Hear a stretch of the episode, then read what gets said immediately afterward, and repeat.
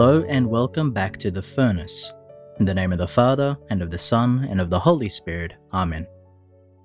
I imagine that many of you would not know today's saint, Blessed Peter To Rot. He was the first indigenous Christian martyr of Papua New Guinea and the first blessed of that country. Peter wanted to be a priest but was discouraged by his dad because he was too young, so instead he married and had three children. But despite this, the Lord blessed him abundantly as a catechist. He was able to teach at the parish school, and as well as that, he visited the sick and dying.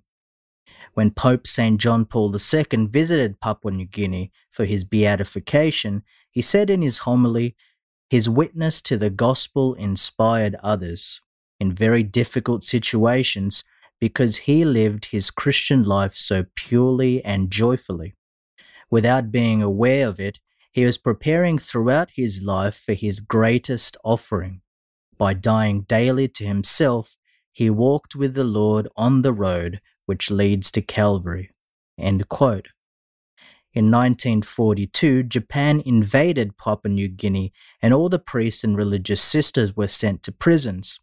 And as a layperson, Peter assumed the spiritual life of the villagers leading prayer services because Mass was not available, and in the absence of a priest, he would also witness marriages, baptisms of babies, and dying non Catholics.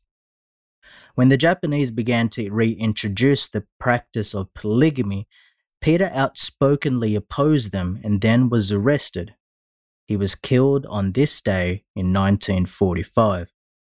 As Pope St. John Paul II said, the martyr's example speaks also to married couples.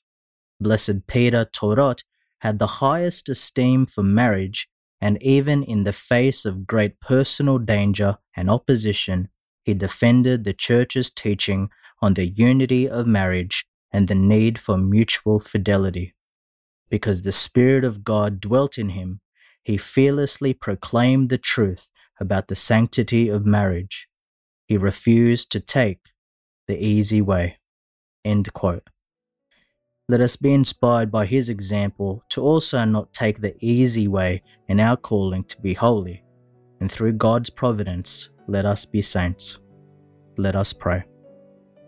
Almighty and ever living God, who adorn the Church with the witness of martyrs, grant, we pray, that through the intercession of blessed Peter To Rot, we may be strengthened in faith and constancy and like him be steadfast in all trials. Through our Lord Jesus Christ, your Son, who lives and reigns with you in the unity of the Holy Spirit, God forever and ever. Amen. In the name of the Father, and of the Son, and of the Holy Spirit. Amen.